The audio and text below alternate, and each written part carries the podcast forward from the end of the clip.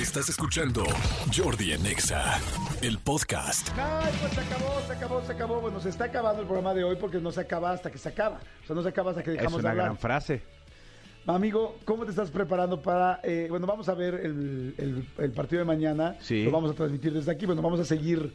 Vamos a estar transmitiendo mientras está el partido de mañana de México. Exactamente. O sea, si alguno de ustedes, si alguno de ustedes por ahí dice, ay, no quiero ver a la selección, los voy a escuchar a este, este par de incautos, háganlo.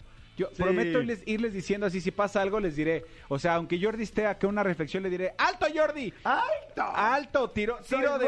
De. Tiro de HH. Quién sabe si juega HH, pero...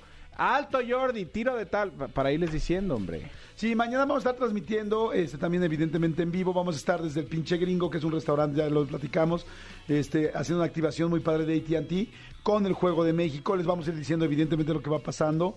Así es que si tienen, si están trabajando y no pueden ver el partido y nada, pues sí les vamos a agradecer mucho que nos estén viendo y que estén aquí pendientes. Y por otro lado, eh, la semana pasada hicimos mucho hincapié de una entrevista que nos gustó mucho con el Borrego Nava, ¿no, amigo? Exactamente, sí. ayer salió otra entrevista, ayer salió la de Juan Soler, pero, pero queremos ponerles un fragmento de la del Borrego Porque la verdad es una entrevista que nos gustó mucho. Es una, es una persona que queremos muchísimo en esta producción. Este, eh, somos amigos de hace muchos años con el buen Borre. Y la entrevista van a, van a conocer al verdadero borrego, no al borrego de los chistes, sino al borrego que, que siente, huele, este, hace, deshace y, y verdaderamente eh, eh, se, se entrega corazón a todos los que estamos alrededor de él. Exactamente. Entonces, bien, vamos a ponerles un pedacito. Vamos a ponerles un pedacito de la entrevista del Borrego Nava para que escuchen esto y ahorita seguimos. No le cambien. Sácame una duda que eso sí yo no lo sabía. ¿Que tuviste un romance con Shakira? Bueno, no, a ver. ¿Y con Talía? No, espérate. Salud. Salud, no, se te. O sea, ¿saliste con Shakira o no? No. ¿Le conociste ver, los pies descalzos? en los pies descalzos, sí.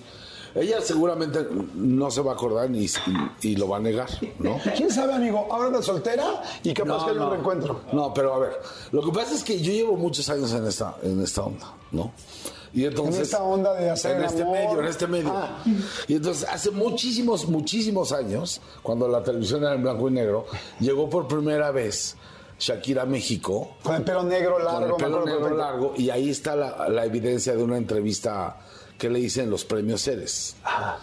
Pero vino sin manager, vino hacia la buena Se de vine Dios. con su papá y con su mamá porque yo también la tuve en otro rollo. Y se tuvieron que regresar sus papás. Y entonces yo le di asilo. ¡Ah! Y ahí toda la gente dijo, ¡ah! ¿Le diste asilo en tu casa? Sí, dos días. ¡Qué lindo!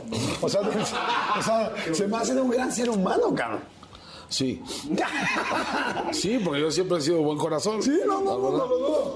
Y, ya, entonces- pero así de un romance, es que luego la gente... no- Pero sí se besuquearon. ¿Eh? O sea, se besuquearon, sentiste que. Mira, lo más que en ese entonces fue muy agradecida, nada más. Este, pero bueno, pues ahora es una mujer muy importante y, y- ah no, ya no está casada, está divorciada. No, ya está divorciada. Con dos hijos, pero, pero sí es una, una- una anécdota divertida porque pues, no conocía nada. Claro, no ni conocía. era famosa ni nada. Sí, y era buenísima. Ella me Y parecía era, como muy, era muy talentosa. increíble, súper talentosa.